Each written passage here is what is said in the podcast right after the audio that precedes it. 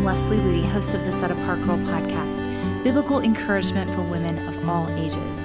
Today, we're going to look at keys to true ministry. And whether you're in ministry or simply looking to impact others for the glory of God or wanting to be an example of Christ to those in your life, I think there are a lot of misconceptions out there about what real ministry is. What does it really mean to build the kingdom of heaven in a truly impacting, biblical, Christ centered way? Before we dive in, I wanted to remind you that we have some upcoming discipleship programs at our Ellerslie campus in Windsor, Colorado. There's a week long intensive program at the end of August. That one is almost full. So if you're thinking about coming out for that, I would definitely recommend registering soon. We have a five week program starting in early September, and this is a great way to just become grounded in the Word of God and draw closer to Jesus Christ than you've ever been, five weeks is a wonderful opportunity to get away from the distractions of your daily life and completely build your life around Jesus Christ. And then we have a late fall week long. If you're not able to come for five weeks, we have a late fall week long in November that you can join us for. Any of these programs will be just a powerful supercharge to your spiritual life. We'd love to meet you in person for them. Go to ellerslie.com, E L L E R S L I E.com to register or to learn more. Now, let's look at keys to true ministry. And this is part one. I'm not going to be able to get through all five of the points that I want to make. I'll probably get to two or three of them today. But I wanted to just start out with a moment from my past. I remember being at a point of complete burnout. This was after about three years of being in ministry with my husband, Eric, and really not doing anything you would think would be so exhausting. We had written some books, we were traveling, we were speaking in churches, and it was really an opportunity to encourage the body of Christ, especially young people, to give their lives completely to Jesus Christ. And I had really had high hopes and ideals and dreams and expectations when I started in this ministry that it would just be uh, an exciting experience, and we'd be able to connect with Christians all around the world and go to all these different churches and just be with like minded people. And really, we were not prepared for how difficult it would be. We weren't prepared for this spiritual attack. In fact, I can honestly say that we did not understand that stepping into ministry means stepping into a battle. And I think so many of us miss that in our desire to participate in building the kingdom of heaven, our desire to win souls for Christ, our desire to mentor and disciple others, we don't realize that once we make that decision to say yes to God's call to shine his light in the midst of a perverse generation, we are stepping into a battle. And I found in my own life and in the just observing other Christians over the past 20 plus years of ministry is that most of us usually fall into one of two categories. Either we get to a place where we don't really feel like we have a clear purpose and we wish we could make some kind of difference, but we really don't know what to do or where to start. And then there are others of us who are trying to make an impact, trying to win others to Christ, but we're trying to do it on our own terms or in our own strength. And both of those attitudes will quickly lead to discouragement and burnout. I remember an experience where we were invited to speak at a large Christian festival and we had been there 10 years earlier, but the event host actually didn't remember we had been speakers there 10 years before. So he got a hold of one of our videos and said, Oh, I need to have these guys in to speak. So he got in touch with us. And once we started talking to him, we said, Yeah, we spoke there 10 years ago. And he couldn't believe it. He said, I do remember you now. I just, I'm so surprised because none of the speakers I've ever hosted have still been in ministry 10 years later. And he'd been doing the festival for multiple decades, I think. And he was just blown away that we were still in ministry, still sharing truth, still speaking the same message 10 years later. He said that's very, very unusual in the Christian world today. But it really shouldn't be that way. We weren't designed to have a few years of passionate impact for the glory of God and then burn out and fizzle after a few years. We were meant to go the distance. We were meant to shine God's light in the midst of a crooked and depraved generation for a lifetime, as long as God gives us on this earth. And I, I love the stories in Christian history of people like Corrie ten Boom and George Mueller, those who did not want to just sort of subside into silence as they got into their older years. In fact, both of them basically died in their old age still preaching the gospel. And Corrie ten Boom has a specific story where she says, I'm not going to hang up my harness when there's so much ministry work to be done. And I love that. I think that's an incredible attitude. When she made that statement, she was well into her 80s. So I think we can learn a lot from that example of going the distance. So as I've really come to God and, and really ask Him to show me what are the keys to ministry that lasts? What are the keys to not burning out, to going the distance in shining His light to this world? And again, you don't have to be in formal ministry for this to apply to you. All of us as Christians are called to be a witness for Jesus Christ. But how do we do this in a truly God honoring way and in a way that helps us go the distance and not just become burned out or discouraged or give up after a few months or a few years? The first principle, and probably the most important that God has impressed upon me in the past several years of ministry, is that I need to gain His burden for the souls around me. If I look at people in my life and I just try to muster up some kind of compassion for them, it, it is going to fade and fizzle when things get difficult. But if I let God place His burden within my heart, it's something that can be lasting and real, and it's motivation far beyond just human compassion. I'll never forget hearing the story of C.T. Studd's father. C.T. Studd was one of the greatest missionaries this world has ever known, and his father's conversion is really interesting. His father was a very wealthy British person and really well known, and his life was was built around attending parties and playing cards and going to the theater and gambling and just living for pleasure. And he went to hear D.L. Moody speak, and he was so impacted that he wanted to give his life to Christ. And he met privately with Moody, and he said, do I have to give up playing cards and going to the theater and doing all these things that I, I turn to for entertainment because that's what I'm used to doing with my time? And D.L. Moody said, Well, it's not necessarily that those things are wrong, but once you radically give your life to Jesus Christ, the passion of your heart will be for souls. That's what is going to motivate you to get up out of bed in the morning. You're no longer going to be concerned with these trivial forms of entertainment. That's not what you're going to be living for anymore. The entire direction of your life is going to change when you truly give your life to Jesus Christ. It's not something you have to muster up, like, okay, I have to force myself to say no to all these shallow things and say yes to winning souls. It's something God will do in your heart. And that's exactly what happened. And that passed down to C.T. Studd, who then went to become an, an amazing missionary. I really believe that we cannot be effective in reaching the world with the message of Christ unless we ask God to give us His burden for lost souls, implant His burden for souls within our heart. And it must be a supernatural work within us. It can't just be human compassion or pity for those around us. It needs to be a work of grace within our soul. If any of you have ever seen the short film Depraved Indifference, you can watch it at ellerslie.com. It's a video that my husband Eric made about his desire not to let his burden for reaching the weak and helping those who were in need grow cold and to guard against that indifference towards the needs of others around us. It can happen so easily. And the only way to maintain protection over that kind of indifference is to ask daily for God to impart his burden for souls and to begin to pray the prayer that says, Lord, open my eyes to see what you see at this year's Set Apart conference, I talked a lot about the Laodicean church in the book of Revelation. It's the, the church that's known as being lukewarm and where God says, I will spew you out of my mouth. And we often stop there and think, well, that church is hopeless. But actually, what follows the rebuke is an invitation Behold, I stand at the door and knock.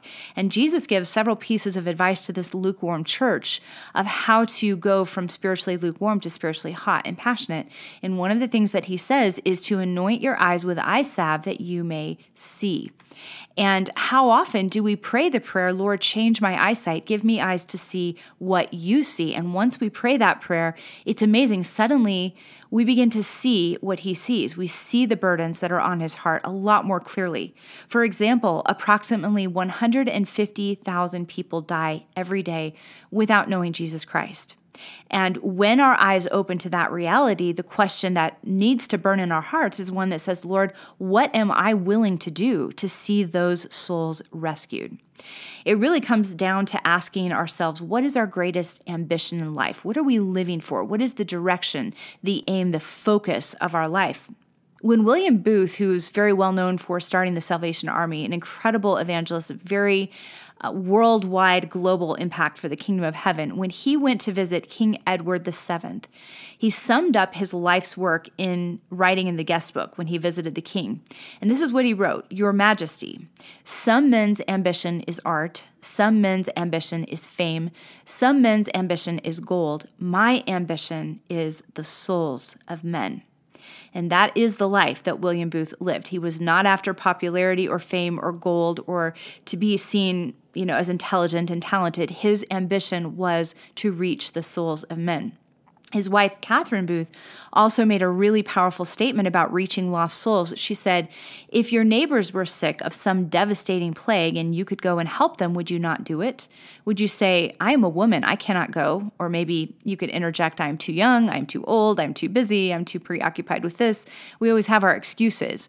And she wrote, You would say, Let me go, like Miss Nightingale did to the sick and wounded soldiers, Let me go. And these are not the bodies, but the souls. They are dying, they are going to an eternal death, will you not rise up? Both of those statements are so challenging to my soul. What is my ambition in life? And will I go after souls as if I had the cure for a devastating plague? Because, really, spiritually speaking, that is what we as Christians have. And Hudson Taylor, the great missionary, the father of, of modern missions, is what he's often known for, said these words Perhaps if there were more of that intense distress for souls that leads to tears, we should more frequently see the results we desire. Sometimes it may be that while we are complaining of the hardness of the hearts of those we are seeking to benefit, the hardness of our own hearts, and our feeble apprehension of the solemn reality of, of eternal things may be the true cause of our lack of success those words are really, really challenging for me to read. And I don't think we need to read or hear statements like that with a tone of condemnation. Like, look at how terrible you are that you're not more burdened for the souls around you.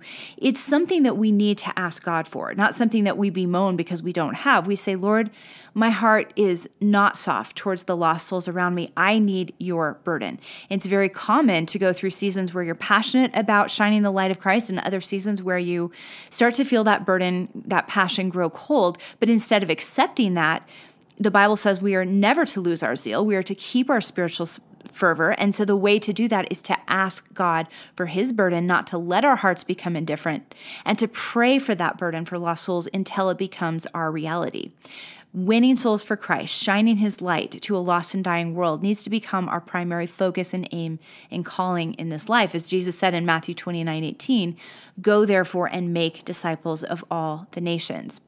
The only way to begin to carry God's burden for lost souls is to live in an attitude of complete consecration to Jesus Christ. And that's an attitude that says, My life is not my own. I've been bought with a price. It's an attitude of surrender, of counting the cost, of understanding that we shouldn't be clinging to our rights, but constantly laying them down for the glory of God. And this is the attitude that the missionary Betty Scott Stam had when she wrote these words in her journal at the age of 18. Lord, I give up all my own plans and purposes, all my own desires and hopes, and accept thy will for my life. I give myself, my life, my all, utterly to thee to be thine forever. Fill me and seal me with thy Holy Spirit. Use me as thou wilt, send me where thou wilt, work out thy whole will in my life at any cost. Those words deeply inspired Elisabeth Elliot, who had met Betty Scott Stam and she copied those words into her own journal later in life, and that became instrumental in her future ministry work. Betty Scott Stam wrote those words at the age of 18, and only a few years later, she was married with a child new missionaries on the field in China, and both she and her husband lost their lives as martyrs. So she really did count the cost. She knew what she was stepping into, and she said, Lord, it would be a privilege to give my life for your glory. And her death and her husband's death inspired Christian missionaries to boldly go and proclaim the gospel around the world. So their death was definitely not in vain we need to realize that if we're holding anything back, if we're clinging to our own rights and our own expectations, we will not be able to carry the burden of God for the souls around us. Now, what about if the concept of winning souls just feels overwhelming? It's important to remember that we don't have to go across the world to win souls or to lead others to Jesus. We can ask God to show us who we can impact right now, starting today. And I know that I've talked about this in previous episodes, but it's such an important reminder, even from me. I, I can tend to think, well, unless I'm out there doing something really big and significant, it's not really building the kingdom of heaven. But sometimes God wants to, us to turn our attention to those who are right in our own homes or right in our own neighborhoods or communities. Catherine Booth said this There is one soul that you have more influence with than any other person on earth, some soul or souls. Are you doing all you can for their salvation? Your relatives, friends, acquaintances are to be rescued from the depths of sin, degradation, and woe. Let them see the tears in your eyes, or if you cannot weep, let them hear the tears in your voice and let them realize that you feel their danger and are in distress for them. God will give his Holy Spirit and they will be saved. What a powerful reminder. And again, if, if we can't weep, at least show them by the way that we speak to them, the way we pursue them with the light of Christ, that we are deeply concerned for their soul and we really want the very best for them. We love them too much to stay silent. And again, sometimes those people are right outside our front door. I may have told you the story in another episode about Frank Jenner. He was a simple Australian shopkeeper and he lived or he had a store on George Street in Sydney, Australia. And it, he made the decision after he gave his life to Christ to witness to at least it was a handful of people. He, I think it was close to ten that he wanted to reach every day with just planting the seed of the gospel in their hearts. So he would stop people as they were walking by their the storefront and say. I just want to ask you a question. If you were to die today, where would you go? You can know Jesus personally. And he would just plant these seeds and give them a track and then send them on their way. And these people began to go all around the world and give their lives to Christ because of this man, Frank Jenner, and how he had asked them this very compelling question on George Street in Sydney, Australia. And it wasn't until a pastor who traveled all over the world and started to hear testimony after testimony after testimony of these amazing ministry leaders and missionaries and strong Christians who were converted by Frank Jenner's example that he finally tracked down this man and it was estimated that Frank Jenner had witnessed to 100,000 people in his lifetime simply by talking with the people that were right outside his front door. And then those people went on oftentimes to give their lives to Christ and to then share the gospel all over the world. So, what an incredible amount of fruit from one man's life just taking the opportunities that were right in front of him. And he didn't even know about the success of his ministry until right before he died. But we can be sure that he received a very exciting welcome into heaven. And God said to him, Well done, my good and faithful servant. So that is really the starting point is adopting God's burden for the souls around us and if if our hearts are hard, if our hearts are not passionate towards winning souls and seeing them rescued to ask God for that burden. And the only way we can carry that burden is to live in an attitude of surrender, one that says, "Lord, my life is not my own. I've been bought with a price at whatever cost. I want to live this way for your glory. I want to impact others for your glory. I want to shine your light in this lost and dying world. And when we start with that desire, with that heart attitude, God will begin to work deeply within our soul and show us opportunities that are sitting right in front of us. Our answer needs to be a pre decided yes. Yes, Lord, I will speak to that person. I will pray for that person. I will live out your truth in front of that person, even though it's difficult. And yes, we are stepping into a battlefield when we step into any kind of ministry or witnessing. But we need to remember that we don't have to have special qualifications, we don't have to be impressive by the world standards. We need to have a surrendered and willing heart, a complete dependency upon Jesus Christ. And secondly, we should never look to our own resources, our own strength, our own human determination or willpower to really operate in ministry because that's not true ministry. True ministry is leaning completely and wholly on the Spirit of God, letting Him work through us, getting out of the way so that others would see us, getting out of the way so that others would see Him through our lives. I hope you've enjoyed this week's episode. In our next episode, we'll go even deeper into what real ministry, what true ministry really looks like from a biblical perspective.